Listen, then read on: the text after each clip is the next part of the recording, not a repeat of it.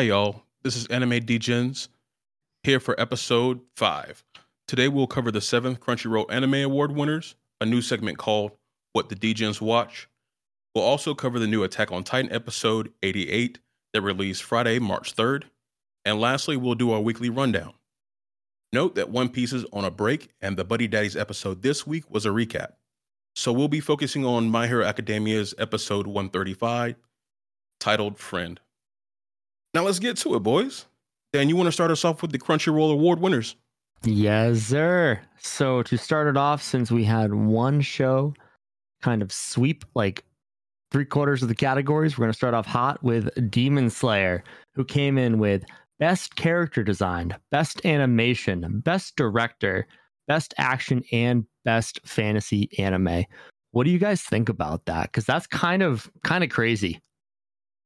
Yeah, and I think you know one particular thing where I thought they they should have won, you know, was uh, Best Character Design. They killed it with Lord Tengen, my man, flashy as all hell. Uh, but it's surprising that they took so much at the same time. You got that drip, bro. you got that Oh yeah, on a regular basis. Definitely. And I think best animation, there's no questions there either. I mean, this show had such a ridiculous budget per episode they just went in every single episode. I mean, it's hard not to when you're almost a million dollars budget per episode. So, uh, pretty crazy there. Uh, best director, of course, best action, that makes sense. But best fantasy really kind of threw me off. Um, yeah, it is a fantasy show, but I feel like there are other there are some other shows that could have taken that. Tyler, what do you think about that? Yeah, I was uh I was really hoping to see Mushoku Tensei get that one. Um that you know, it was a very very popular uh isekai um that came out last year so um and it also I think the second season or second part or something like that is coming out uh soon this year too. So just disappointed in that honestly. Um but it's also crazy that uh you said best animation and they're they're saying that the animation is going to be even better this next season, as we talked about in last episode.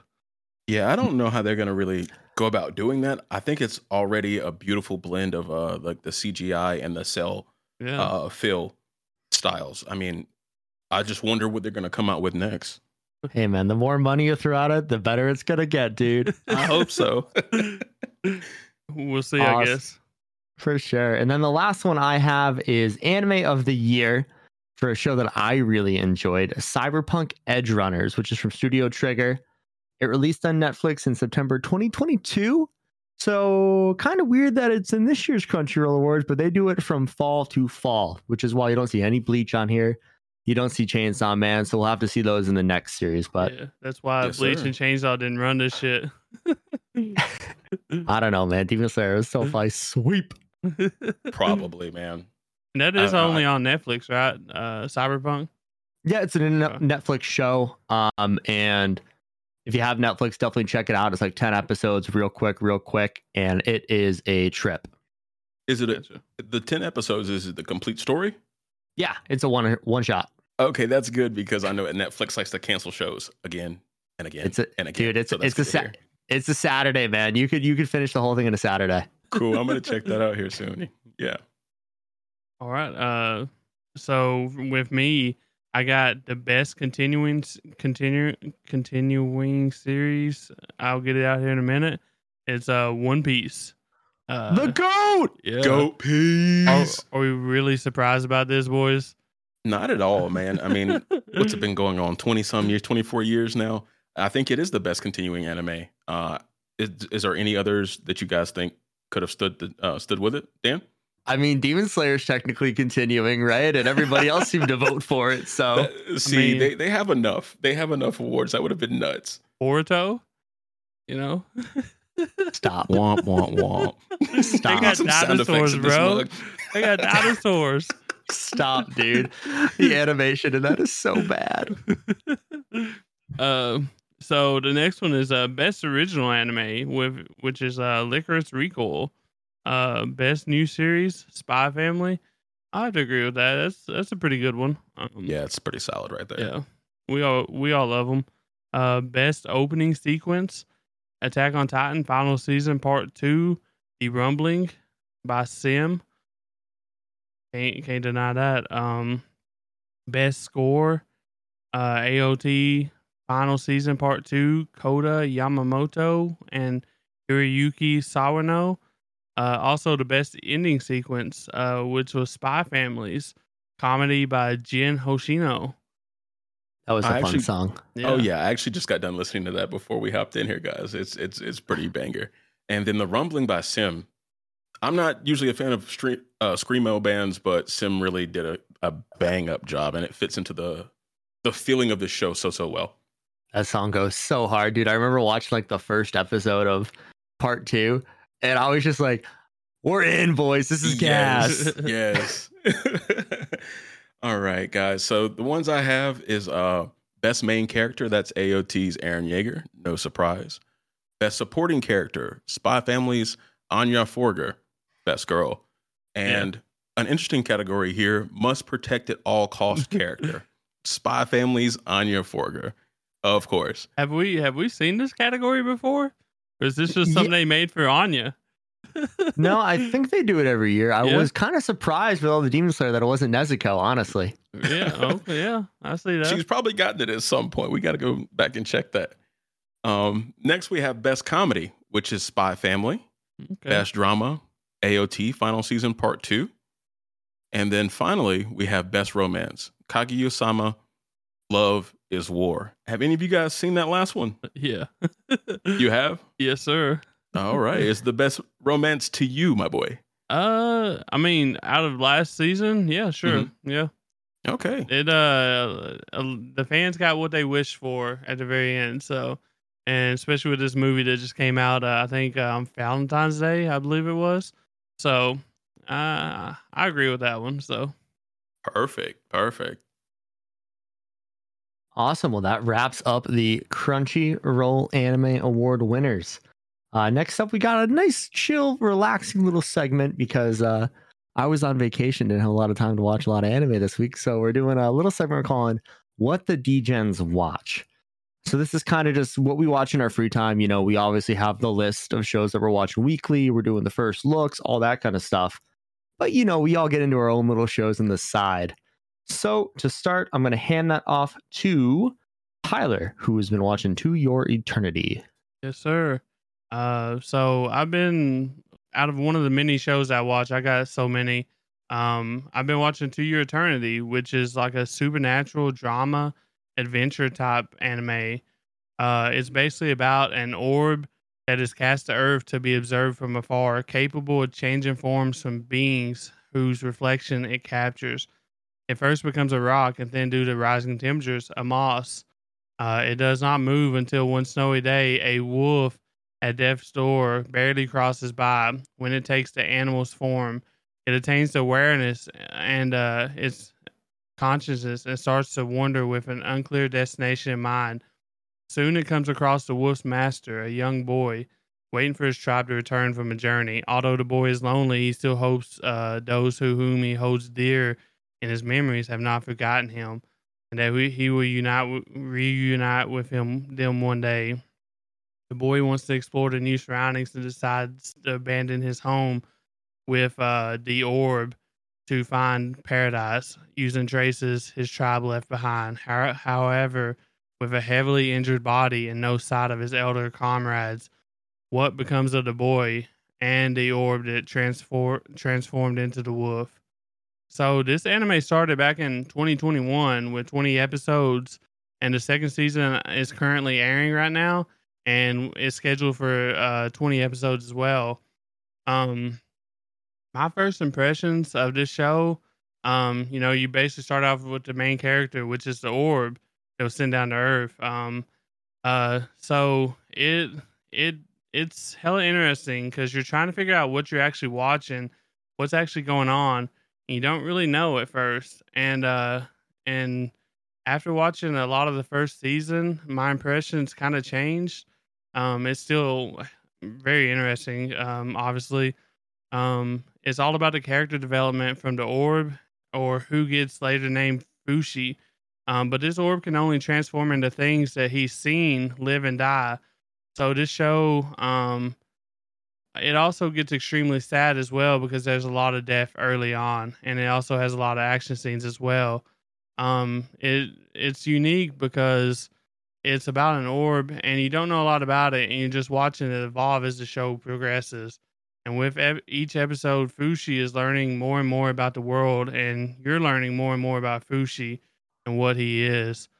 Um, the main things I really like about this show is like the action scenes can be pretty gruesome. Um, it keeps it interesting. Uh, also, okay. yeah, yeah.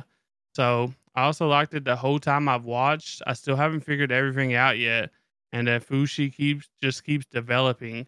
Uh, they do such a good job with this aspect, um, and he can't really die really.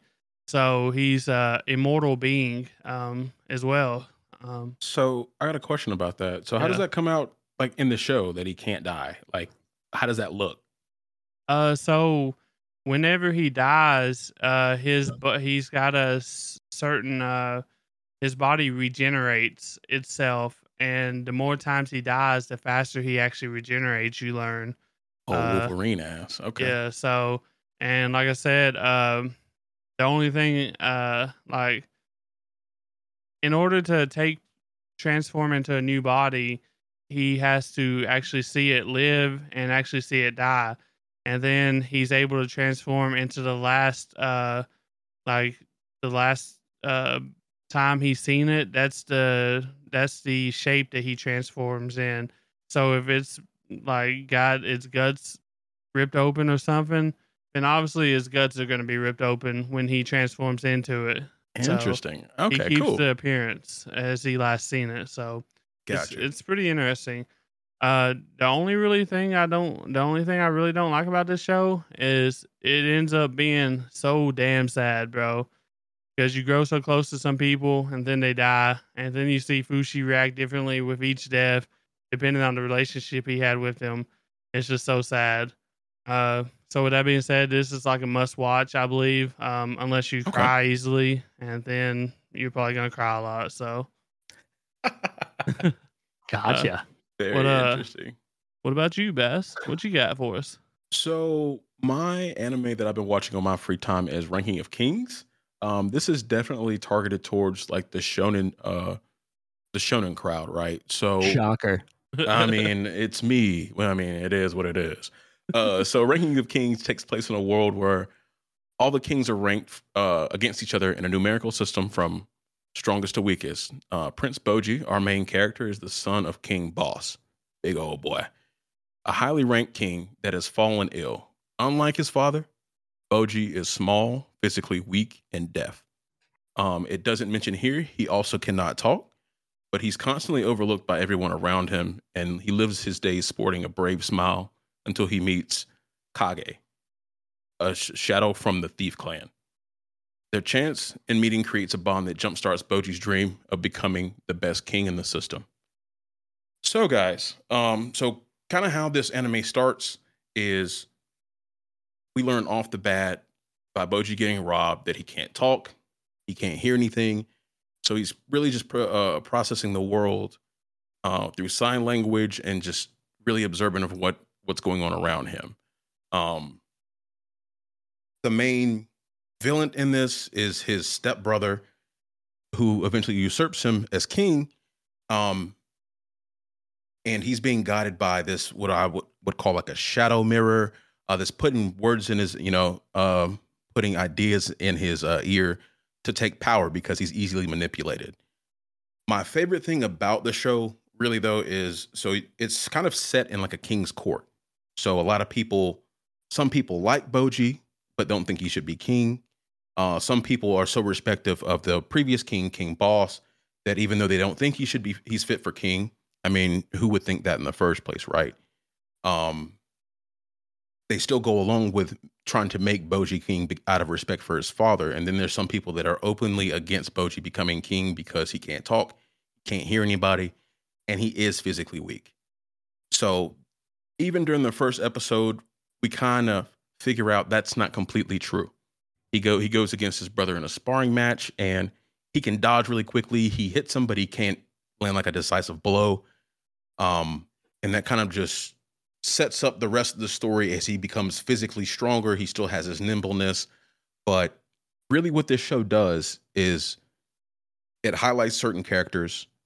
It overlaps their different motivations with their loyalties. So it does a really good job of kind of just telling, staying true to the individual characters. And then you get so invested in Bojji, it becomes like emotional whenever he does something good or bad. I mean, I feel it in my chest. I get so emotionally like involved with this show, and I saw a lot of people online felt the felt the same way. Um, this is worth at least going to check out for a little bit, and just to list off some things. Uh, this was made by Wit Studio, who produced AOT seasons one through three. They produced uh, Spy Family and the first season of Vinland Saga. There's also some awards that this show has won. Um, the Galaxy Award, they won that in the, the month of March in 2022. Um, and the Galaxy Award, for you guys that don't know, over in Japan, that is like the highest honor for a TV show. So they have a winner each month, and then at the end of the year, they pick one of the 12. They didn't win win it for the whole year, but just the fact that they thought that was the best thing on Japanese TV for a whole month, it says a lot about it. About it. And Bojji won Best Boy at the yeah. six uh, Crunchyroll Anime Awards. I mean, he's so freaking lovable, man. And some of the things I like about it is the art style, the music's good, and then I. So it took me a while to actually decide to watch this show. It was coming up on my Crunchyroll feed over and over and over for about a year. And the only reason I didn't watch it is because of the cover art. The Me and Tyler talked about it before. yeah. Right. We talked about it before. It looks like a, a Western kids cartoon. And that kind of turned me off of to it. It did me but as once well. Once you actually so... get into it, what'd you say? I say it did me as well, too. Right. So, I mean, once you get past that, it's actually a really, really good story. There's a lot going on. And like the characters, they're their own people. They don't act in a tropey way, they have their own motivations and uh, I mean, that's all I'm going to say. I have a lot more I could say, but please go watch this. I don't think you'll regret it. Dan? I was going to say that's the exact reason that I haven't watched that show is that the cover art looks so stupid. it does, man. It's actually really good, though. Yeah, so, so I took the plunge and it, and it ended up being a good one. So basically, y'all ignore the cover and just take our word for it. It's a good show. I've watched it, it all, so it's it's good. So Awesome. Well, I threw it back. Uh, I've been throwing it back lately, actually, with a rewatch of one of my go-to like late 2000s anime, Soul Eater. So Soul Eater follows three teams of Meisters and weapons as they strive to become the strongest protectors of humanity at the Death Weapon Meister Academy, which is founded by the fucking Grim Reaper, dude. Lord Death. Yo, that's gas. Okay. uh, so basically, the goal of each Meister is to turn their weapon partner into a death scythe, and a death scythe is basically somebody worthy of being the Grim Reaper's weapon. So they're goaded. You know, there's like maybe nine of them in the world. Uh, oh wow. Basically, to do that, they have to eat 99 Kishin souls. A Kishin is basically a human that is going bad, like a baddie. Like one of the Kishins that you see in the beginning is like Al Capone. oh, okay. So this is like set in like modern times. Well, I guess kinda, modern times. Kinda, kinda. It's really weird. okay, okay. And then they have to ingest one witch soul. So that's how you become a death scythe. Okay. Uh, the show came out back in 2008, ran for 51 episodes. It's done so. You know, it's nothing you got to wait for. Big fan of that. Uh, I've probably watched the show, you know, probably three or four times now. Um, starting when I watched it back when it was first airing in 2008. So you it's like super it? fun. I love it. Yeah, it's it's up there with some of my favorites. I mean, it's not like a top ten, but it's it's quick, man. It's you, you can bang out 50 episodes in a month, no problem. And, that, and that's really cool that it has so much rewatchability. I mean, you've watched it three or four times. I can't say there's many shows I've done that to. Well, it is it is one of my favorite mangaka's works. It's uh, Atsushi Okubo. He also does Fire Force. Oh, okay. Oh yeah, we so, talked about that before. Yeah. Yeah, there's a lot of similarities in the art style. Like they have the same moon. That skull you see everywhere in Fire Force. Mm-hmm. That's Lord Dust mask. oh shit. Okay. Yeah. So it, you know he takes a lot of his work over. Um, the only the only kind of issue I have it was the ending. It leaves a bit to be desired. Uh, the whole show is about teamwork. In the end, they kind of get away from that. But uh, one of the things that makes this show really unique is the fact that instead of just following like three main characters, like you know Rudo, you got Team Seven, all like the standard three trio group. You Yeah. have three trios of partners. So there's actually seven people total that you follow throughout the entire story pretty you know much the whole time. Uh you got Maka and Soul who is kind of the main character team. You got Blackstar and Tsubaki and then you have Kid who is actually Kid or Death the Kid. He is Lord Death's son Mhm. and his partner Liz and Patty, the Thompson sisters. There's some gangbangers from the street of streets of Brooklyn Ooh. that he finds. So his big quirk, quirky thing is that everything needs to be symmetrical. So he'll be mid fight and notice something is like off, and he'll stop to go fix it. It's absolutely hilarious, Because that's important. Wait a second, guys. I gotta go fix this. Talk about OCD. dude. There's there's a whole scene where they're fighting like Anubis or something like that. And in in the beginning, when he's in the sarcophagus, it's perfectly symmetrical. He can't do it. And then the baddie comes out of the uh, sarcophagus, and he doesn't match perfectly, and the kid just goes off on it and fucks his day up. You're not symmetrical. Fuck off. It's really fun, dude. Uh, the Okay, interactions between the good. characters, like it, between all the characters, is just super fun. Um, there's one character who is like the ultimate like comedic relief. Excalibur, the legendary sword. Who is comedic been- relief? He's only ever been wielded by two meisters, King Arthur, and some random weirdo at the school named Hero. So Excalibur has 1,000 provisions that must be met hmm. by his meister. I took a couple of my favorites and put them down here. So number one, his morning must start off with a cup of coffee with cream. Number 50, number 58, never talk to me when I'm humming to myself. Number 75, celebrate Excalibur's birthday in a grand style. Eh. Excalibur thinks his birthday is every day. Every day. Every day, bro. What? No wonder he's only had two s- people. Sword. Jeez. Number okay. two, 202, only the grandest toilet is acceptable. So there's a scene where he like has to go on a journey to find this random little duck toilet in the woods. Wait. Swords swords have toilets, bro? So the meisters are actually people that turn into a sword or a weapon or Oh, a scythe okay, or okay. guns or I yes. So like Baka and Soul, Soul's a human, but he turns into a scythe. I got you. Blackstar and Oh. Tsubaki. Blackstar is like a ninja, and then Tsubaki is like can turn into like 15 different weapons. Okay, because I was thinking talking sword, and like you can get away with like maybe the coffee and the humming. No, no, no, no, no. but no, once no. you got the toilet, I was like, "Yo, what the fuck's going on?" Check- right when, we're, when we're done, look up a picture of Excalibur, dude. It's a Okay, treat. man. And then Liz and Patty turn into twin pistols, so they help Kid get past the fact that he needs to be symmetrical, which is why he has two partners. oh, perfect. Good for him. That makes sense. And- okay. Number 452, you must attend the five hour storytelling party daily. So Excalibur goes off on a five hour rant every day to these people. Oh no. And it's all nonsense, dude. The stories make zero sense. It's fucking hilarious. Everybody hates this guy. He's well, like I would, I would ever. assume so. Like this is very, very high maintenance. That is the most important of the 1,000 provisions. Okay. And then number 573 is you always must walk three steps behind me. What a fuck boy! no, this this is a straight up fuckboy. Oh, right but here. you gotta watch it though because his powers are fucking insane, dude. Like nobody can touch him at all. So He is the ultimate weapon. with, with that one, with that last one being said, so are they actually people, but they turn into swords at will? Is that Yeah, what exactly. You're saying? Okay. Basically, they're people you. that turn into weapons to fight Kishins and witches. I got you. But yeah, Excalibur is fucking hilarious, dude. He's got his whole theme song. It's obnoxious as all hell. Everybody hates him. So he's like he- he's super powerful, probably Yeah. the most powerful. There's a thousand provisions we're talking, guys, but he's extremely high maintenance. So there's a massive drawback. Yeah. And annoying. that, Incredibly annoying. that's I why there's only uh, two people that's ever used him, I guess. So yeah, that makes sense. Uh, it's all coming together for me now. He's like one of those characters that like it's just so funny to watch. But yeah, I mean, the only thing I really disliked about this show is the ending's kind of kind of whack. You know, I just talked about teams the whole time, and in the end, it gets away from teamwork, which is kind of kind of lame. But I don't want to spoil it. So yeah, great show you. otherwise, though. Perfect. All right. Awesome. Uh, What do you got, Tyler? so my next show on the list is called Fruits Baskets.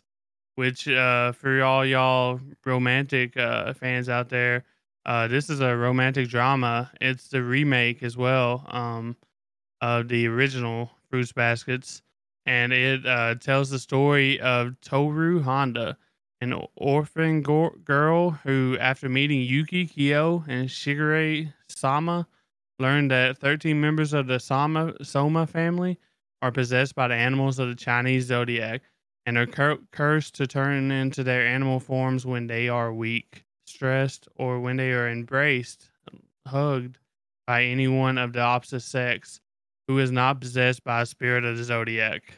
Is this some furry shit? Sounds like some Uh, furry shit to me. This, uh, I'm, I'm, I'm put- taking this right off my list. Dude. This is some furry shit. no, no. So it's it's not really like that. So it's actually more. It's got more depth in it than you think. Like it's pretty deep. So, um, the start date of this show, I think it was back in uh 2019. Um, which like I said, it was a remake of the original one from 2001. Uh, there's like a total of uh 63 episodes and a movie. Um, three over three seasons, I believe. Um, the first impressions of this show, uh, it was actually a little slow starting off. Um, I actually quit watching it uh, when I first started uh, a long time ago. Not because it was boring, just because it was like a very slow start, and I just started watching one piece at a time as well. So that could be a thing. Um, but now I think I'm like halfway through the second season, uh, more than halfway probably. Uh, I can say this is one of my favorite uh, romance anime. Um, the reason why this show is unique, it's um, it's like your traditional love triangle, but like mentioned in the summary earlier, the Soma family members turn into animals from the Chinese zodiac signs whenever they're hugged by the opposite sex, weak, stressed, whatever. Uh, so, uh, and their family also has like a certain guideline of how they should live and do things. They're like a very prestigious family or something like that. And uh, Toru is the you know female main character, and uh, her father died when she was very young, and her mer- mother died very recently, leaving her basically like an orphan living out of a tent. Um, she's like a selfless um, human being who uh, tries to make everyone else uh, needs come before hers, kinda. Uh, but she soon moves in with some of the Soma family, including the other two male uh, male main characters, Kyo and Yuki. Uh, so I basically like everything about this show, and uh, I can't really get into a lot of the details because it would be hella spoilers um, everywhere. So I'll just say that this is one of my favorite romance shows, and that it is in my top ten, even though I'm just a little over halfway through the whole you know show. Uh, the plot is enough to make it interesting, even without the romance aspects, because it is very deep uh, with Okay. the Soma family and stuff. So I, I have a question. yeah, So, does one person from the Soma family family always turn into one zodiac animal? yeah. So like, there's uh, cat spirit, uh, rat spirit, Tiger, uh, all that you know, stuff. all the that zodiac poor signs. rat so- girl, dude. I Well, actually, the rat is one of the is it's actually uh Yuki. It was the She- rat. she's a so she's a baddie rat. no, he he. It's a he. Oh, Uh, so, but he's one of the more prestigious members of the family. The there's one that's cursed, and it's actually the cat, uh, which is Kyo. Poor kitty. Um, he's like treated like worse than dirt. Um, and he's basically cursed pretty much. Uh, so and that kind of plays into the story. You know, Toru tries to take it upon herself to try to uh, kind of fix the family, kind of, um, but they don't want to be fixed and stuff like that. And like I said, Toru, Kyo, and Yuki, Kyo and Yuki kind of like Toru, and Toru kind of likes them too. But I sometimes she'll have to choose, you know, which one. Basically, uh, your standard love triangle. So, um, it's actually surprising which one she does choose uh, later on down the road. Um, Okay. But Interesting. the only thing I don't like about the show is, like I said before, was the fact that it took so long in the beginning to actually start progressing. it was a very slow start. Um, but I'm excited to finish this up because, as I mentioned as well, it's it's in my top ten already. So, All right. but Perfect. yeah, that's all. That's all for me. Cool. So, guys, you you will recognize this from a couple of episodes that we've done, and it was actually during our uh, showdown that Tyler recommended ReZero to us. We all watched the first few episodes, but since I've gotten a hundred percent hooked, not going to bore you with a long synopsis, but I will remind you that the main character is Subaru Natsuki. Uh, he was a, sh- a shut-in that got transported to a different world, and his one power is return by death. Each time he dies, he returns to his last checkpoint and has to relive his life.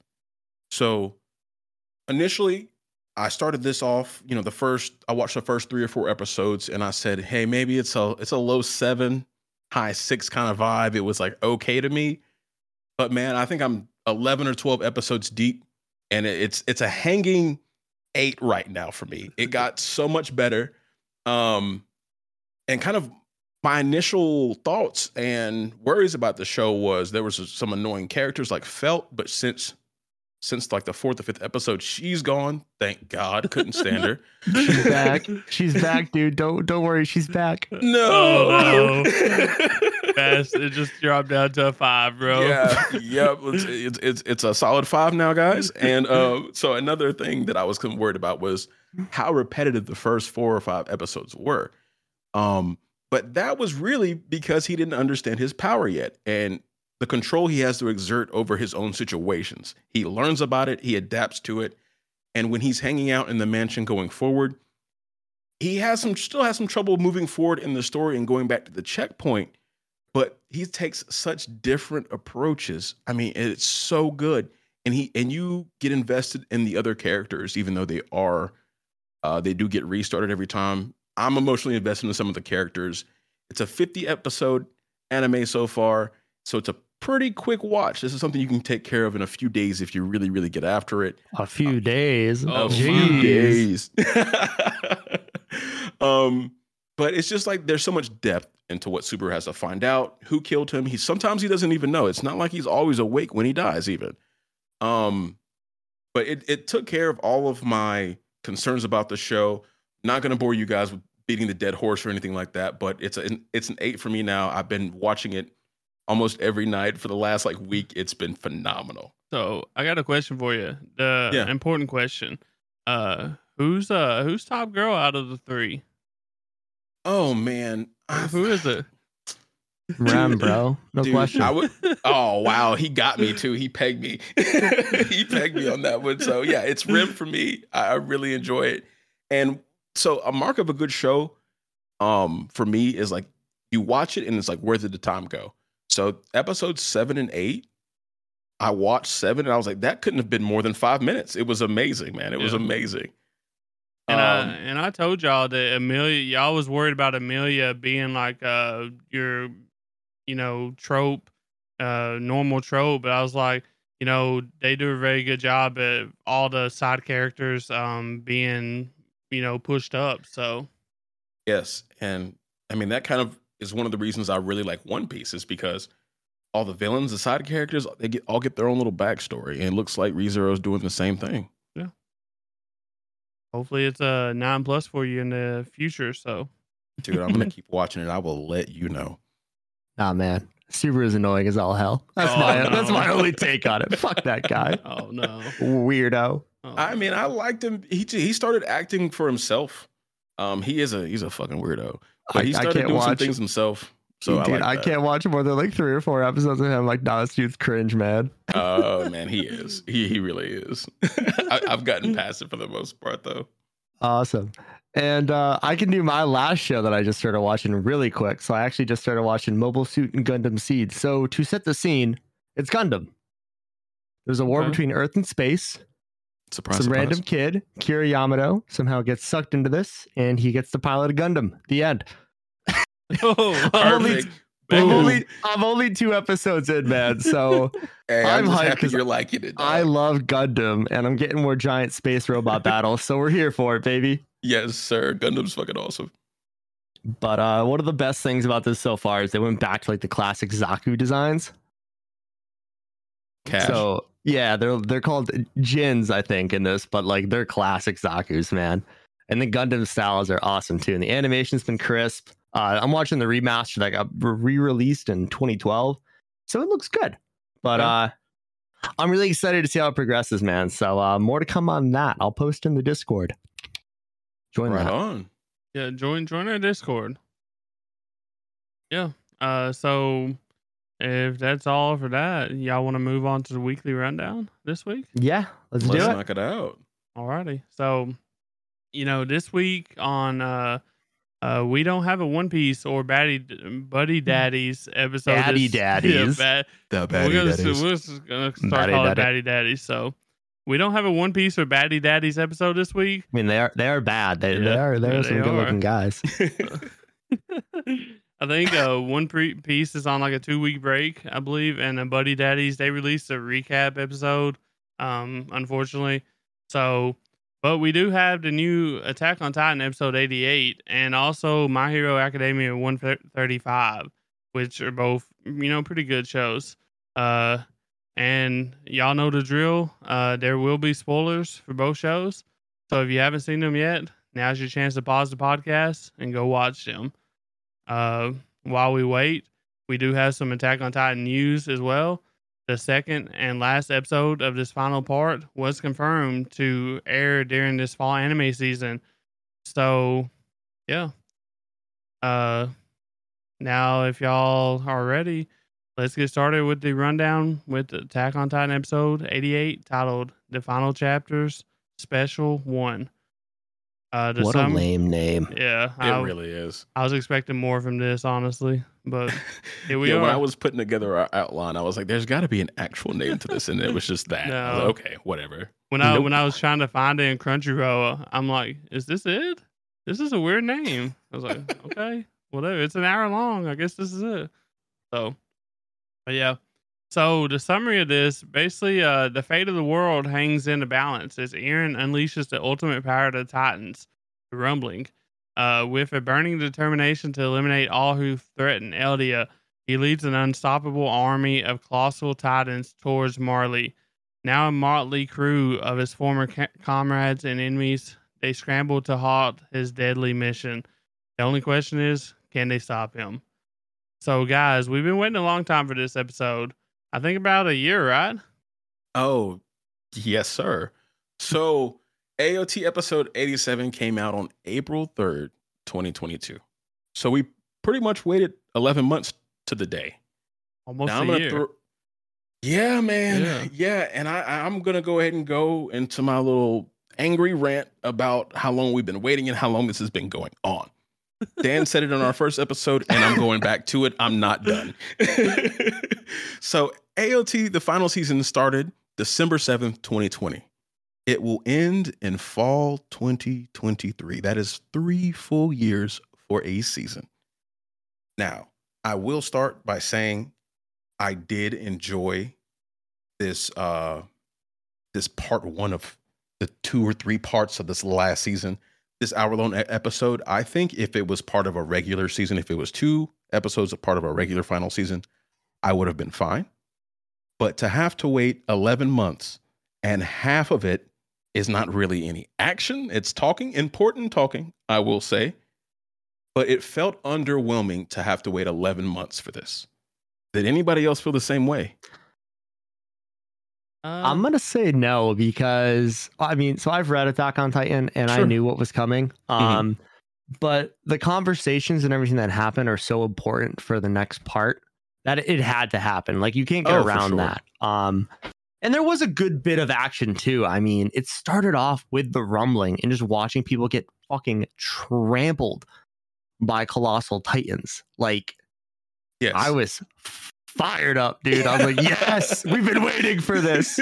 We've been waiting for the rumbling. We've been waiting for an army of Eren controlled titans whose only job is to walk. Trample Yeah. them all. Yes, That's yes. it, man. Just kick So- shit, walk, stomp everything, and just go on your day, dude. That's it.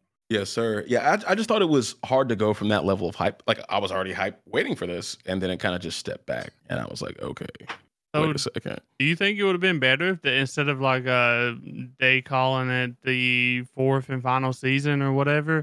Do you think it would be better if they would have just went like season five, six, seven, or whatever instead of parts? I would have liked that personally. Um, I, I feel like I'm getting drip fed at this point. Just give me what you got, and and I think Mappa's been criticized for this before. I was looking into it before we started the, tonight's episode. Is they they kind of have bad timing on getting new anime out and new seasons uh, because they take on so much. And you know, I can't really fault the animators or you know the people uh, in the studio working on the projects for it because they got a lot on their plate. It's it, I think that kind of more comes up to management, but it is still Mappa's fault as a Love whole. I thought you were just gonna say blame us for watching it. I got to. I'm too involved. yeah, there there are a lot of things with that. I mean, a lot of anime in Japan are still going on hiatuses. Everything because of COVID out there. Like, Yes, sir. there's a lot of um, external factors on this. And Mappa said it was going to take a while because they wanted to really do this justice. And frankly, I think the animation of this episode was god tier. You know, this It- is oh, it was A plus plus plus S tier. So I was okay waiting for it. I also know what happens, so I'm not dying like you guys are to figure out what goes on in the end. You know. Yeah, I, I actually enjoyed this episode. Um, so I, I thought every, everything that happened, you know, like that Dan was saying, um, it's it's pretty it's pretty substantial. I mean, we gotta we gotta we gotta live through this first part in order to see the second part because I'm sure the second part is gonna be like it's gonna be it's gonna be bad. So it's gonna be Sure. Not but Yeah. bad in a good way. I think. Oh, So- it's it's gonna be like 45 minutes of action Yeah. So Bet that's what I want to hear right there. and like 15 minutes of like the coming down off the peak yeah. So of classic okay. storytelling. So we're working our way to the precipice. Don't worry, boys. Very good. Yeah, I didn't dislike the episode, um, but I just had to I had to critique that. I think a lot of people feel that way. Um, but speaking of these Titans just walking, I you know Dan wasn't because he's read the manga, but Tyler, were you kind of surprised at how like dumb and kind of like dronish they were? They didn't really act to anything around them. Uh, so like, I get it. Um, like Eren is controlling them, obviously. Right. So they're only listening to what he's saying, basically, and he, his goal is obviously to, like Dan said, trample and just walk in a straight line, basically. But the only thing that really bothered me about this is that they're literally like, um, like knocking over walls, stepping on towers, stepping on, you know, buildings, tall buildings and Mhm. shit. But then the, you know, um, ti- some Titans fall or whatever due to Hanji and stuff and they they actually started like falling like dominoes because they're stepping on them. Like what? See, these that- that's what I dudes- mean. Yeah, I just thought it was kind of funny. These dudes are like stepping on buildings and towers and kicking over walls and shit. And y'all gonna fall because you stepped on a titan? Like what's up with that? I don't know. I guess that's their one weakness. Other Titans. But that's that's the only complaint I have about that. Really, is that was uh, such a you know um. eh, I didn't expect that to happen, but I guess for the plot, you know. But Yep, yep. And they were like falling down the mountains, coming towards like Yeah. the uh that little cove that the airship was sitting in. I was like, this is these motherfuckers dumb as hell. I forgot what I saw. I saw it somewhere on Twitter, but somebody took that scene and uh, they put it to like one of the original Attack on Titan like songs. It's like, if I fall, will you something like that? And it was, Yeah. I was crying. I was crying. I was like, oh my God, this is so funny. What'd you guys think about um, before the rumbling, before we saw actually how much carnage these colossal titans were doing? What'd you guys think about the scene at the very beginning with Eren and the little, um, I guess, refugee boy? He's watching him get beat up in the alleyway okay. and decides not to help him because in the end, he knows that he's going to murder him and everyone. Yeah, I Yeah. What mean, did you guys think about that when he carried him up the hill and just basically has like a total meltdown because of his guilt of what's about to happen? Um, so I I didn't realize he had so much guilt in his heart. And that was actually really good to see. Um, but it, it kind of explored where he was in doing this. It's something he feels like he has to do, but he doesn't actually want to do it. He still understands that he's killing people. He's gonna he's trying to kill the whole world outside of his his his own people. And to see that weigh on him and him to you know cry tears and just be yelling, "I'm sorry, I'm so sorry, this has to be done." But I, I think that him having that conflict, it, just kind of tells you where he thinks him and his people are. But before I go forward, what, what's your thoughts, Tyler? Well, you know, I'm. I think that we. It's good that we've seen that too, but I think that, uh, like Dan said, um, he said that he wasn't going to save. He said that it doesn't make sense to save him or whatever, but he actually does save him because that's the Eren we knew, we know, and I'm glad to see that that Eren's still there. And I felt like we needed to see this as well because if not, then Eren is just like a psychopath that just, uh, you know, he basically commits genocide for just the hell of it. So we actually So- see that he's a human still and still Eren. So So Mikasa has asked her question, this question to herself before, and, and I don't want to. I want to know your thoughts on it, Tyler. Um, she asked herself something along the lines of, um, "Has Eren always been this way, or did he become this way?" What what you saying? We sell this side of Eren. My personal belief is that he's always been like this. Um, his determination, his when he gets his back against the wall, he's he'll bite and claw you and I think it's just him with more power. What are what are your thoughts? Well, like you know, Eren he's he's doing this. He, he's doing all this because he wants to save his friends and all the people he knows and he's always been like that, I believe. And uh yeah, I mean, he's doing it uh a roundabout way, but Roundabout? Bro, it's well, mass well, genocide, dog. That's yeah, I not the right word for Round, this. No, that's just no, very like- very direct. I mean, he's doing it in the, I uh, he's doing it in a much different way than um most people would do. So, uh, Right. yeah, um, but I don't. There's not a whole lot of options um for him um to save his friends right now. I mean, yeah, they could have went with Zeke's plan. You know, just a euthan, you know, uh, euthanize everyone, um, all the Eldians. But would that w- really have saved him from like Marley and stuff? So, I don't know. Yeah, the key the key thing with this is that you look at it and um, you know, they talk about doing a mini rumbling, like saying just taking down the port in Marley with the like um alliance between all the nations to t- attack Paradis, but right. In the end, that's not going to save them forever. That's not going to save his home forever. Um, one thing you got to remember too is the attack titan has the ability to transcend users and see in the past and in the future of everything that's going to happen. So Eren has seen this scenario and he knows that this is what he needs to do to save his people. Do we? I we don't know how it's going to end at this point, but this is the path that was shown to him and that he needs to go through with. So it's just one thing to think about that too. I mean in the end, I mean, if you're in Eren's shoes, would you rather watch your friends and family, in even their children, future children, stuff like that, still just keep this cycle of violence going on and forever? Or would you rather just put it to an end in the most gruesome way you possibly could, you know? Right. Yeah, because I mean, before they went on that island, they were subjugating people for what two thousand years or something like that. Uh, he's just Yeah. trying to, he's trying to stop it all, which kind of still leaves me on his side because I feel like the rest of the world is kind of fucked around and found out. Right? Um, they they were hatching up a plan to invade the island, and and Eren was like, you know, I wanted to come over here and kind of just see what was going on in the rest of the world, but he found out everybody hates them and wants to kill them. So I'm s- still kind of on his side, not about the way he's doing it, but the thought of it, right? Yeah. yeah, there's there's never a uh, solution where mass genocide is the right answer. No. right, right.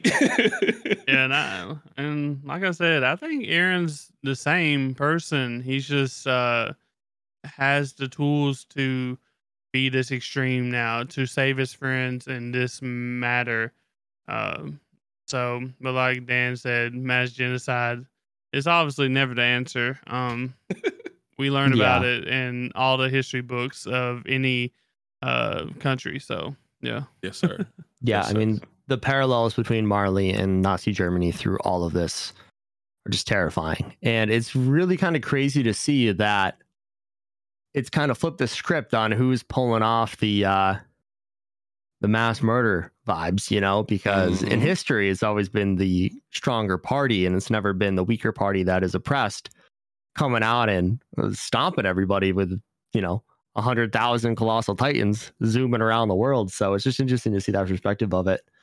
But um They didn't know, have the it- Jaeger brothers.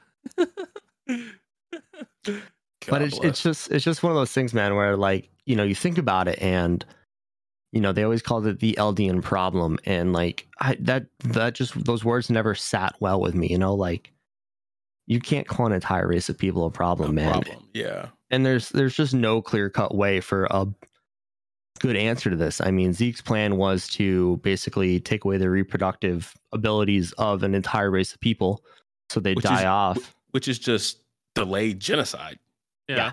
Yeah. It's it's the same thing. And that's ba- And- and that basically doesn't like protect them either. Like Marley could still attack them, you know, even after the uh the um Zeke's plan. So Right. Which they probably would. yeah, they, I mean they was going to regardless. So Yeah, That's and I what's mean a mini a mini rumbling doesn't work either because as we've clearly seen, the rest of the world is developing better anti-titan weapons and stuff like that. So, oh, you you cripple them for a hundred years, they're going to come back with nukes next time. Essentially, you know, like Right. They're gonna be ready. They're gonna, I mean, especially somebody their whole you know, half the world gets killed or whatever it would be. It's like, yeah, we have to make sure that's not gonna happen. So we're gonna find a solution to that specific problem and we're gonna be freaking good at it. definitely. I mean, this is this was a gruesome episode with the amount of death we saw. Um, I mean, I, I don't think I still don't think Attack on Titan is even airing in China right now because it is censored. They won't do it. Oh wow, I did not know that at all. Yeah, they a few years ago they decided it just it wasn't okay. There's a couple other anime on that list. I know Tokyo Ghoul season two isn't in China. There's a few others, but this episode really just takes it to the next level with the extreme violence. So Yes. sorry to any of our Chinese listeners. Uh, this part for you is kind of useless unless you pirate it. yeah, I mean I would I would recommend uh I'd recommend a VPN. I'd recommend something. y'all need to watch this. So I'm sure they can figure it out. Um, and and to your point with like gruesome killings, you you don't really see many animated shows or really shows, movies in general, show children dying, and they did it in the worst way in this one, which I thought was crazy. Um, to go across that line, it, I think they're just really trying to put it in your face, like this is wrong. This is terribly, terribly wrong, and I thought that was necessary in a way, but it- you just don't really see many people go there. And I thought that was really, really interesting. And like you said, I don't think they're trying to glorify it either, which uh, would No. be an issue if they was. Uh, they're like, you know, trying to make it seem, you know, the worst thing possible. So, um, but yeah, I'm I'm I'm actually surprised that there's some places, I, uh, you know, refusing to show it, but I get it, I guess. So Definitely. And in this episode too, we saw one of our well, one of my favorite characters in Hanji. You know, she basically goes out in the blaze of glory she's always wanted. But right before that, you see her have like an interaction with Levi. And Levi, for the first time, says, Devote your heart, the old Shinzo Sasageyo, which. Mhm. the classic AOT line, you know, it's in every song there was. Um, yes, yes, yes.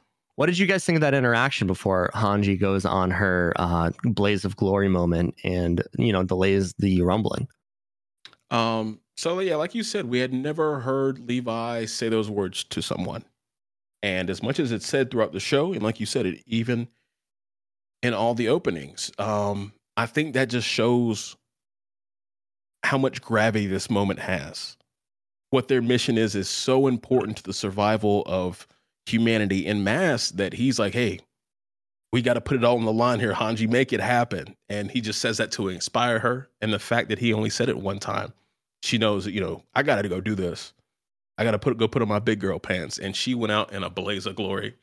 That's mhm. one of that was one of my favorite, you know, moments out of the entire show. Her sacrifice was immense. it was. Tyler, you have any thoughts about it? Um, I I think that um, you you know, like Levi, obviously, like I said, he's never seen it before or said it before. Um, but I think it's more along the lines that um, he's the one that was always doing something like Hanji was fixing to do. Like he he never did really trust anybody else to do something like that, so he was the one that done it. Uh, but this time he knew that uh, he had a bigger role to play, um, so to speak. He's kind of hurt as well a little bit, but I think that Levi has that grit in him, you know, that in uh, to push past his limits uh, and uh, still get it get it done. You know, even though he's hurt. So yeah, you had to work that one in here, huh? yeah, I had to. Yeah, I wasn't lost on us, dog. I uh, I took it a very different way than you guys did, I guess. Yeah. So I mean, Levi and Hanji, they go way back. You know, they've been in the Scout Regiment probably together for close to twenty years. Um, and there's been foreshadowing that there's, you know, they are the Ooh.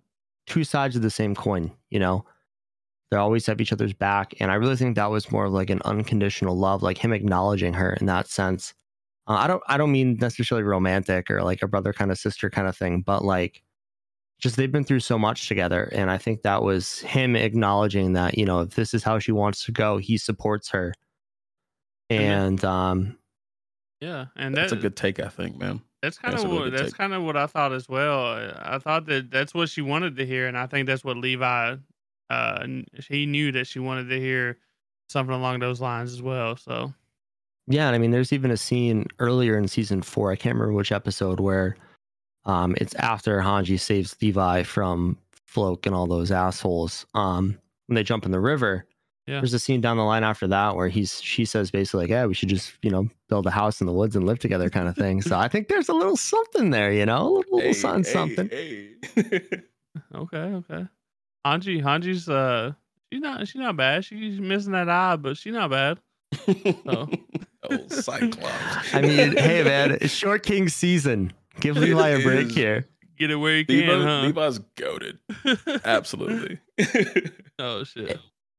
awesome. And then yeah, just after, I mean, after she, you know, delays the rumbling by going beast mode on these colossal titans. What do you guys think of the scene after she finally goes out in a literal blaze of glory from the Titans team.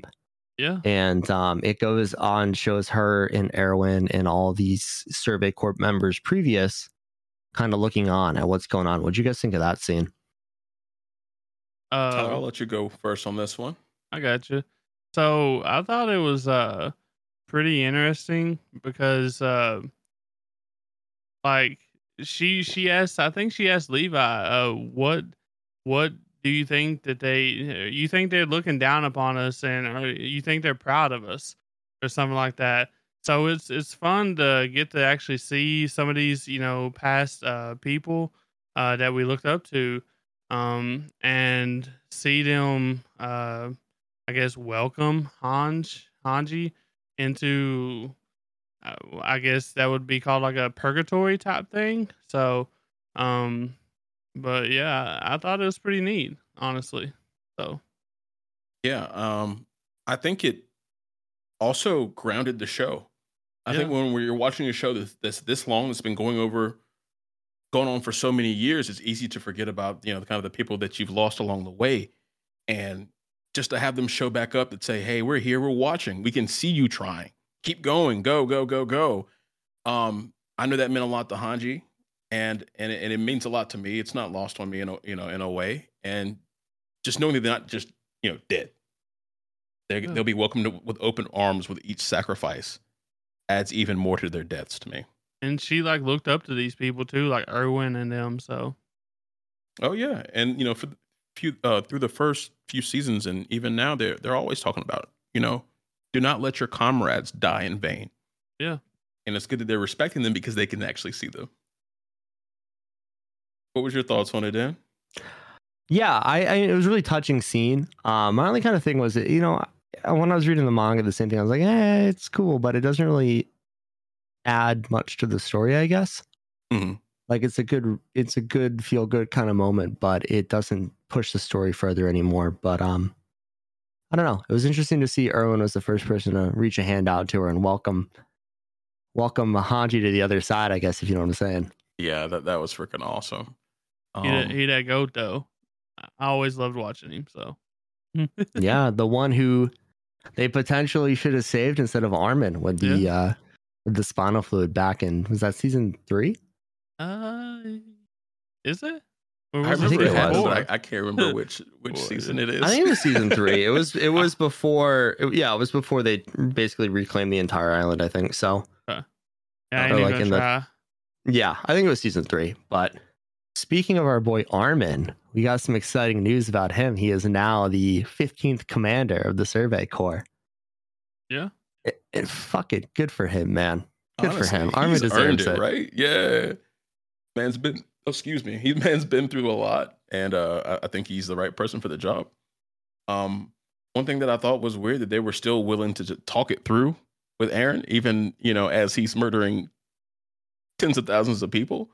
Um, but during our watch party, um, some you know uh, we guys for your reference, we do watch parties for some of these shows in our Discord another reason to come join us over there along with some good conversations.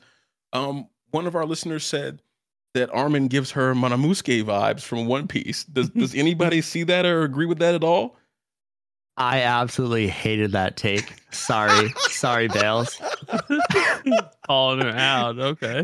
Sorry, Bales. Uh Armin, like, is not a pussy at all. He just No. tries to find the least violent solution there is.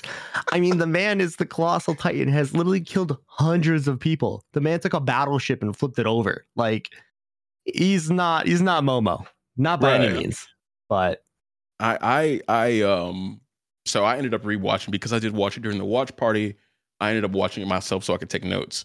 And I was I was looking for some comparisons. I was trying to figure out, you know, where Bells was with that. And he's a little whiny at times, but that's the best I could do with it. You know what I'm saying? But he's like you said, he's he's taking lives. He's been out here earning his stripes like everybody else. definitely Yeah. I mean, maybe like go back to season one when he's just like a kid. sure. Yeah, that, that, that that's more fitting. But no kid is gonna handle that situation unless you're Eren Yeager. I mean, come on. Low key psychopath. and I, I kind of I disagree with it as well. I know that Armin's always been kind of like soft, you know, but he's never been a coward. And Momo, you know, he's a coward, you know, m- most of the time. So that's uh, a great distinction, actually. Yeah. Yeah. Um. eh, But Armin, on the other hand, he does what needs to be done. Uh. That's why Hanji gave him the leadership role. Uh. He just really tries to find another way instead of violence and killing. That's that's what uh. I guess that's another reason why Hanji gave him the leadership role because he always looks for other options no matter what. And especially when it comes to his friends, as we've seen over and over again, when it comes to uh, he's always looking to try to talk him back to save him. You know, that's what Eren's trying to do to him and all his friends, trying to save him. So why not Armin try to do it to him? So I don't know. Yes. Um, one thing I wanted to make sure we talked about, which I thought was really cool because it kind of like encapsulate what AOT is, uh, at least the characters. So when Armin is talking to Annie on the ship, I believe the start of the episode, um, after we get through the rumbling scenes, Annie says he's a good person, and then Armin replies he doesn't like the phrase "good person." He's had to kill his comrades, his friends, and and many, many, many other people. Um, there's I don't think there's a lot of shows, TV, TV, uh, TV series, or even movies that have so many characters, but nobody's hands are clean. Is that something you guys like about this show? Does it does it add a little complexity, not having like a, you know, knight in shining armor, hands clean kind of character? Yeah, definitely. I think Attack on Titan does a really good job kind of living in the gray area of humanity. You know, everybody's Mhm. fighting for what they believe isn't right. And on both sides of the coin between either Marley or the Eldians, I mean, it's it's all everybody's got blood on their hands, just like you're saying, and they do a fantastic job kind of living in that gray realm where there's no good and there's technically like there's no evil, you know, in the end of it. Everybody's doing something for what they believe is right. Right. Yeah, that's something I really enjoy. And I, also think like um another reason why Armin doesn't really like the the that uh good person phrase. Um I think it's got something to do with the fact that he can't call himself a good person anymore after all the things that he's done. um, and he hates being reminded of what he's actually done in the past, uh, especially like since he's been the Colossal Titan. So I think that he really hates uh, being reminded of uh, his bad deeds. So Yes. And during this episode, we see how many people have all that guilt on their mind. yeah, And, you know, that's part of, you know, I'm sure that's part of the reason they, why they want to stop this. It's like, hey, we've all been killing each other so, so much. This is too far. This is too far. And I typically don't like shows or movies that have like a clear black and white. So everything in AOT being in the gray is is phenomenal for me personally. Um, because when it's really black and white, I usually end up siding with the villains. You know, take that for what it is. but it's you know, it's I think it's, they do a really good job of it, and that's why it's I've stuck with it, even though I'm a little teed off about this this final season. Yeah. Definitely. I guess. Um, oh, go for it, Tyler. No, go ahead. Oh, I was gonna move on. So Oh, yeah, okay, go for it. Uh, no, I was just uh, I was just gonna say like uh, and you know Armin and them um they they really haven't seen what Eren has seen as well. So them trying to stop them, they really don't have all the information uh, that Eren has got with his you know future knowledge and stuff. So uh, who's really in the right as well? So that's Right. all I was gonna say. I've never really thought about that actually. Yeah. yeah. Definitely. Yeah, and I guess the episode concludes with a big, awesome entry of a lot of people. Before that, um, they're on the plane trying to devise a plan, and Eren uses the power of the paths to basically take all the members of the Eldian Marley Alliance, you know, who are on the plane, and zap them in there and talk to them to literally tell them there's no talking, guys. I mean, that's Armin and Mikasa's plan was we're going to talk to you. We're going to try and f- talk this out. And he's like, nah, fam, no talking. This is it. This is my plan. This is my freedom. This is my will. This is what I'm doing. And they also get to the point that Eren didn't take the freedom from his comrades because with with his power, he could have literally just made them all sit by and watch. But uh, I thought that that's a really interesting point, and it goes into a little further in the next episode. But what do you guys think about that? Um, I mean, I think the whole reason why he's done that, um, uh, is doing what he's doing is for Eldians to be free, obviously, and to save them. So if he took away their, you know, rights uh, to be free as well, uh, if he made them just do what he wished, then he would be going against what he's trying to do, and I think that would, you know, defeat the purpose of him committing mass genocide. Uh, so, what about you, Bass? Yeah, I, I I really did love that he got to say that because throughout the entire story, he's talked so much about freedom, how he feels like a caged bird living inside those walls, and he knows that his comrades and his fellow Eldians feel that way and have felt that way their entire life. Never a moment of, of freedom, very few few moments of peace since the beginning of the show, and he says, "I'm taking everybody else's freedom away so we can be free." Mm-hmm. you know and i think that that that's that little psychopath in him is like yeah this this is justified just so my friends can be happy and get old and be free. And he's put so much value on it. And and it was i I just think it was good for him to say. I don't really know what else to say about it. Yeah. Definitely. Yeah. And then the episode ends where they finally catch up to the rumbling and whatever the hell monster the attack titan slash founding titan has become, which is an awesome design, honestly, in my opinion. It is it's terrifying. nuts. yes it is It's terrifying, dude. The like seeing an animated versus what the manga was, I was like, holy shit.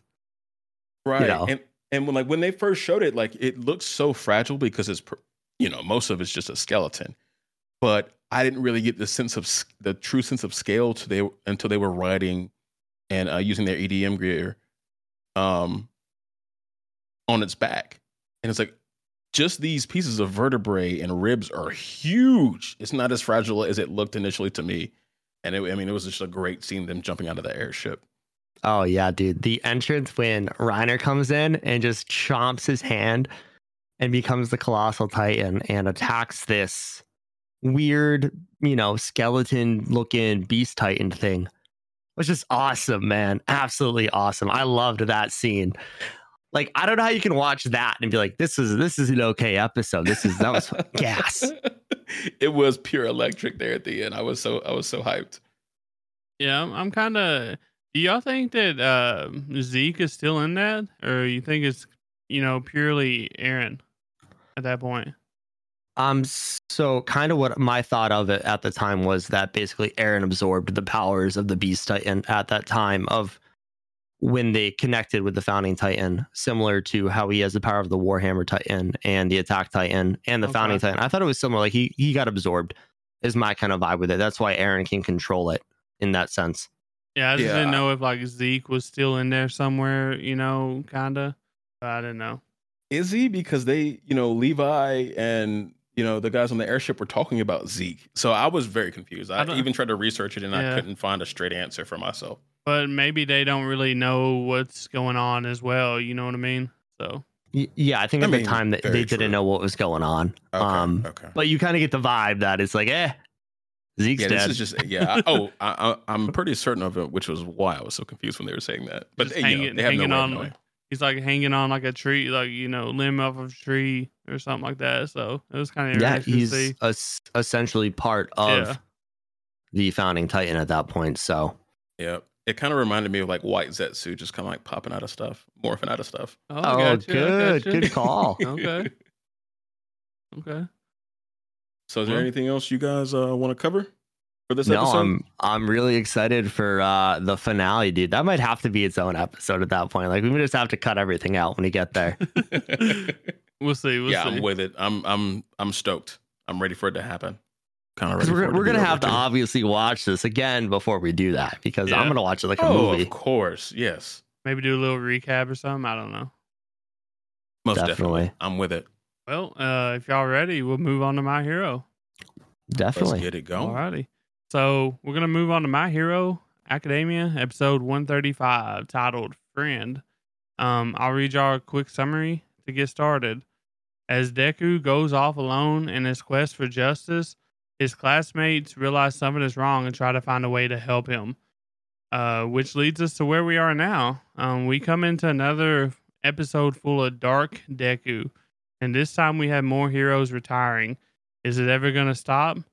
Uh, so Bass, let us let us know which hero retired this time. So, the uh, the the next boy, um, where his career went the way of the dodo is uh, Death Arms. um, so yeah, he resigned, and he actually noted why, and it was because of all the ridicule and criticism he's receiving. He's been receiving. Um, this I think this was a big hit to the heroes overall, uh, just because even before you had these mass resignations prior to him, he was already a top fifty hero. We had seen him several times throughout the story. And I think this kind of goes back to what uh, All for One said during the episode. You know, he kind of tells Deku that, you know, his path is thorny and his heart will get torn down over time. And I know we probably all saw that coming as far as, you know, the weight of the situation wearing on people. But, you know, I thought that maybe a lot of the resignations were over with. Guys, do we have any other characters that we think could, you know, have a lot of a lot of heavy hearts or people that might resign? Do y'all see anybody else out there that you can think of that might that might do something like this in such a Uh, crucial time? I'm not sure of that. You know, I think this was really to signify the effect that this new era they're in is having on the professional hero role.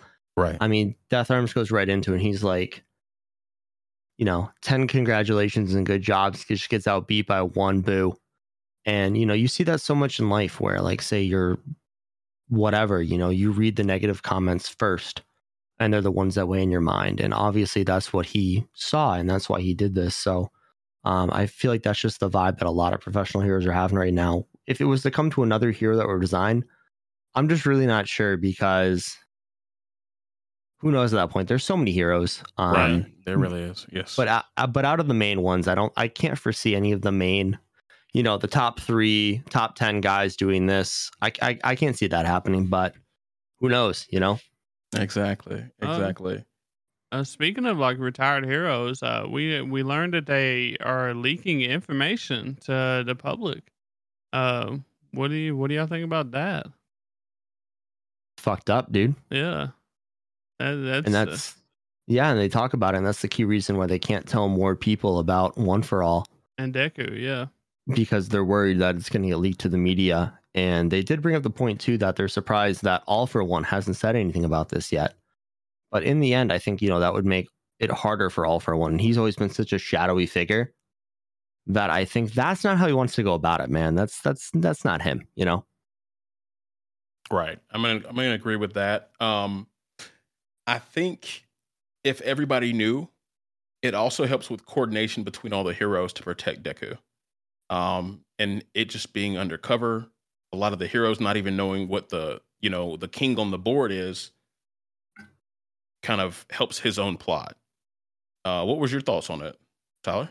I just I kind of think it's um messed up because these are the heroes um that uh they know what's right and wrong and they know that you know leaking uh information like valuable information uh, to the public they know that's wrong so if you're gonna you know retire from being a hero or quit being a hero um that's you you're basically just flip flopping. Like you're you're becoming a villain at that point to some extent.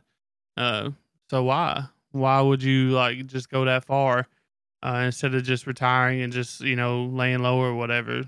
So I just don't I just don't see the sense in it. But And I, I guess like kind of like to to to answer your question in, in, in a way, and and kind of what I've thought over the last few episodes here is, I think that that air of being a hero and being above everything and and being able to smile through the pain. I think a lot of heroes had that broken, and maybe now they're not they're not on the same side as the heroes anymore. So they're resigning, and then they're going, you know, they're going ratting, telling people. it's crazy though. The snitches get stitches, man. Yeah, Yes, sir. they're gonna get But, uh, got. Uh, you know, on that front too, though, it could look like somebody who retires because of all the ridicule. It could look at to them that it's a means to an end of all of this, you know, shit going on right now, and that if you know Deku was or One for All was acquired by De- or All for One, it kind of ends this. But at the same time, you'd be going back to that post All Might, you know, Japan run by crime organizations kind of vibe. So I don't know. It's a tough look at it, but Very, very true. Very, very true. Um, I guess you know, it was weird seeing Deku in in this in this way during this episode, and I think the whole episode was kind of like highlight the burden on Deku. Um, we could see that he was beaten down. He was walking hunched over. I mean, he looked like a little freaking gremlin walking around in those battered clothes and his hunchback. Um, you know, do you think he could keep going like that? you know, we we kind of saw some people show up for him, but you know, what what should what do you guys think he should do to kind of like turn around the the situation he's in? Not having a lot of energy, being beaten down, um, feeling alone. It seems like, and it, it and you can kind of tell it's weighing on his mind just by the way he's interacting with people, right? yeah, definitely. I mean, you see the second user who doesn't have a name. I tried to find it. um, says that he's missing something, and you know, it is that the second user and the third user were like best friends, and he doesn't have that person to lean on in this sense. You know, he's shunning All Might because he doesn't want All Might to have to deal with this burden anymore because he's passed one for all on. But he needs somebody that he can rely on and lean on for support. And it's it's one of those things where you saw at I mean, it goes into the end of the episode, but you know, he left behind all his friends because he wanted to protect them. And we'll get into a little further, but um I think the combination of that and Deku just basically being like terrifying the public because they see he has multiple quirks, which is, you know, oh my god, do you work for all for one Yeah, multiple times? And I think it's all just wearing him down, man. He's he's like turning away food. Yeah, it's it's it's really self destructive the path that he's on. Definitely. yeah. And uh, going back to like your question, uh, is there do do we think anything that is there anything that Deku could do? I don't I don't think so. Um, I don't think Deku can do anything to help himself because that's just that's just who he is. Um, and like Dan said, he, he needs somebody, you know, to uh, that's what he needs. He just needs somebody. He needs a, somebody to lean on. So Definitely. But- I guess before we get into that, one of the things is at the very beginning of the episode, uh, Lady Nagant basically reveals that All for One was planning to, he had hired multiple people to collect targets. And we're not sure exactly what she meant by that. Are there other people that All for One wants? And the only thing I could think of is that I, I wasn't sure if he meant multiple targets or if he meant multiple people were going after Deku because we saw another hired gun essentially try and take down Deku in this episode, yeah, and he just puts him in a body bag, dude. Like absolutely, just one taps him basically, you know, puts him Oh, right yeah. down. Complete win instantly. I think is what was used. yeah, Um, kind of how Lady uh, Naga said it. It seemed to me like that there were multiple targets. I was thinking maybe they're doing some quirk collection. Um, don't know what quirks they would be going after, but it would have to be things you know to aid uh, Shigaraki in in in in his, in his battle. So it would, you know, maybe like some some regenerative things because you know his body wasn't in a good state. I'm not really sure, but I think there are multiple hired guns with multiple targets.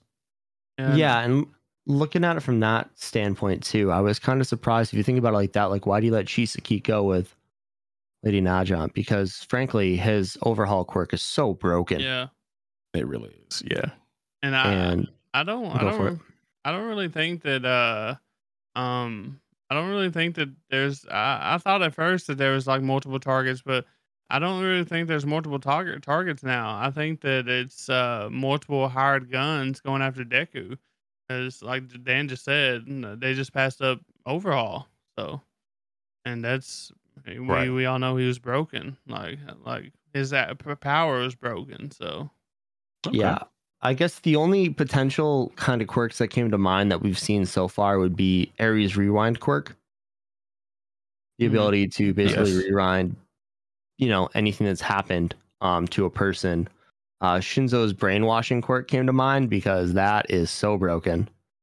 And Mhm. then Eraserhead's quirk Erasure also came to mind. But then I thought about it, and All for One doesn't have eyes. So I don't know how he'd make eye contact with anyone you know Yes, well, unless yes. unless he's trying to like uh take over uh what's his name's body, Shigaraki, Uh, yeah, yeah. Shigaraki. Then he would have eyes. So true yeah. yes. I mean, but if he got a hold of the rewind quirk, I mean, he could go back to Prime. I never I never thought about Eri. Um, That's that's true. a that's a good point about Eri. So, Yeah, and he pretty much has a minion and himself to go do what do what he wants to go do.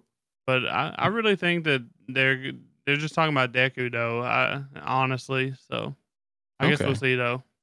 Yeah, yeah. definitely so one of the major parts of this episode is uh principal nezu works with the class 1a folks to basically trick um wow i'm spacing out right now Uh, We've all been there, shoto's dad shoto's dad Endeavor. Endeavor, there we go. Trick got Endeavor. you. Trick Endeavor to come to the high school to basically get confronted by the students and uh, you know, figure out what's going on with Deku because they know something's going on. Um, and one thing that Bakugo brought up that I thought was really interesting is that Deku and All Might being together is kind of destructive because they both have that same mentality. What you guys think about that? You know, is that what your thoughts were on it? Or, you know, because I always looked at All Might as more of the mentor role and supporting Deku. I didn't think he was going to, like, you know, put him in harm's way on purpose, you know? Right. And I don't even think it's All Might putting him in harm's way on purpose. So we kind of saw their relationship dynamic change throughout this show to where Deku would listen to anything that All Might said, he would just go do it, right? You know, bow to him, yes, sir, no, sir. Now he's, you know, he hardly looked back when he asked him for food and he said, I got to do this by myself. And I think the reason that it's so destructive, them two just being alone and only communicating, you know, all Might being the only person communicating to Deku, is because All Might had the whole, you know the whole world's hopes on his back by himself, had the same quirk, and now Deku, you know, if he comes and says, "Hey, Deku, you need some help," he's not going to listen to that. He's like, "Your whole thing was it was all you." Yeah. That's So, true. And yeah, I was gonna say Deku does mention that he can use all for one at 100 quote unquote percent with Fa Jin. So maybe that is kind of what his his mindset is at that time, you know? Yeah, it And- would sound hypocritical. And I also think that uh, the whole reason why Deku's uh, um, relationship with All Might changed there at that point was uh, back at the mansion. Uh, we seen, you know, um, All For One uh, leave him that message. Uh, and I think Deku, I think he said, you're next or something like that. And I think Deku is scared that All Might will get caught in the crossfire and not be able to protect himself. I think that Deku is trying to push All Might away, knowing that All Might uh, don't want to be pushed away. He wants to try to help him. So Definitely. I think that's his way of doing it. Is trying to push him away by saying he don't need him no more. He don't need to follow him. So Definitely. Yeah. and during that um I guess interaction between All Might and Izuku, you know, you kind of see something really interesting in the background. A return of a certain character potent- potentially. Uh everybody's favorite hero killer vigilante Stained mm, looks or Stain, sorry, looks like he was in the background. Um it's interesting if you know, do you wonder if he's one of all for one's hired guns or if he has a different um I guess like I reason to be there, you know? Uh, I mean, he, could be one of the higher guns. Uh, I think he. I think he might be. Um, you know, we seen him spying on All Might and them. Uh, y'all think he's gonna use All Might to get to Deku?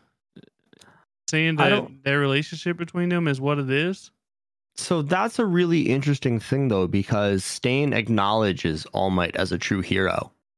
If you go back to that Right. arc, and during that fight with Deku, he also realized that Deku has the same heart as All Might and acknowledged him as a hero. So, based on his mentality, like I don't think he'd want to hunt down Midoriya, if that makes sense. But you don't think he's changed while he was in prison? The thing is, he doesn't have to change. He could be the same person because he already admired All Might for what he is. He wasn't fake. He was doing it for the right motivation. Yeah. And he thinks the same of Deku. So I I actually don't see why he would attack them specifically. Dan Well- took the words right out of my mouth. I had the same thought about it. I was I was really thinking on it because I was very excited to see Stain again. Um, Definitely.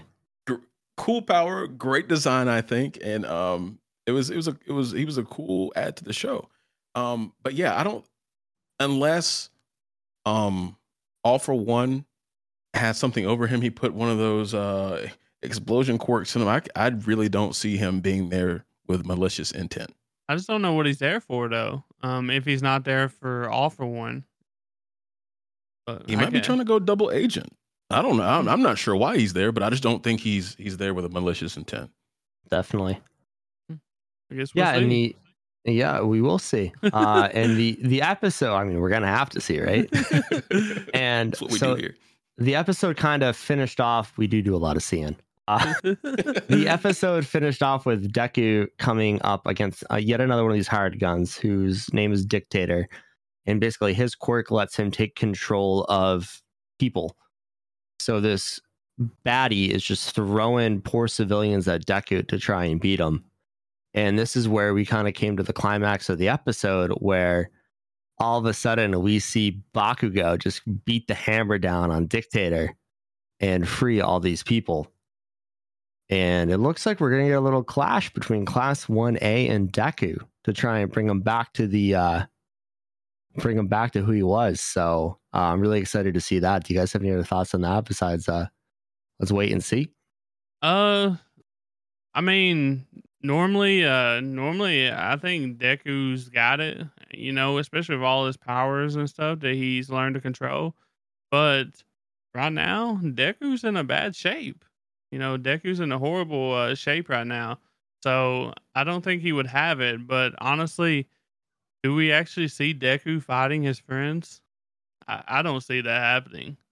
Um, I, I I I could see ba- Bakugo, you know, beating the shit out of him, but I don't really see Deku fighting his friends. So I kind of agree with that. Um, I thought it was really cool that they all came because I don't think that was necessary. Uh, Shoto, Bakugo, maybe a couple other people could have showed up and you know talked to him because if he's at 100, percent they can't overwhelm him. He's he's he's so far in front of them right now that it, it would be futile. Um, but them showing up in solidarity and saying, "Hey, you're you're going about this the wrong way," I think is going to turn him. I hope it doesn't come to blows, but you know, if I had to put money on it with Deku's physical state, I got I got class one A on this one. I feel that. Yeah, and it, and like when Dictator attacked him, I mean, he was falling over before the fight even started, and I think that's pretty cool be, that they put the mask over his face because we can't see we couldn't see his face, we couldn't see how he felt until somebody, one of the random puppets that the Dictator had, tore it off. Yeah, tore it off, and I mean, and then you can see, oh, he's done, he's done, he's exhausted, his eyes are low, and he's like, wait, you know, just give me a moment, I'm coming up with a plan yeah, it wasn't happening. He was going yeah. to sleep. and so, uh, I yeah, I hope it didn't come to uh, blows, but he can't fight him anyway. Didn't Bakugo or somebody uh, um, say something along the lines, um, "You need a smile" or something like that? Where's your smile at, or something? Yeah, yeah. Basically, called him a poser All Might at that point because he's yeah. not fighting with a smile on his face. Yeah, I, I I think he needed that uh, too. So definitely. Yeah. yeah, I'm excited to see where it goes. Um, well, everyone, we hope you enjoyed today's episode. It's not every week we have two of our three shows, you know, on hiatus, but uh, I'm glad we got a one hour AOT episode to kind of fill in that gap. If you have any thoughts on it or opinions, uh, make sure to join the Discord. Uh, we have a great discussion going in there weekly. Uh, to keep up with the Degens, follow us on all our socials by hitting the Linktree in the bio. Thanks again, and make sure to stay degenerate.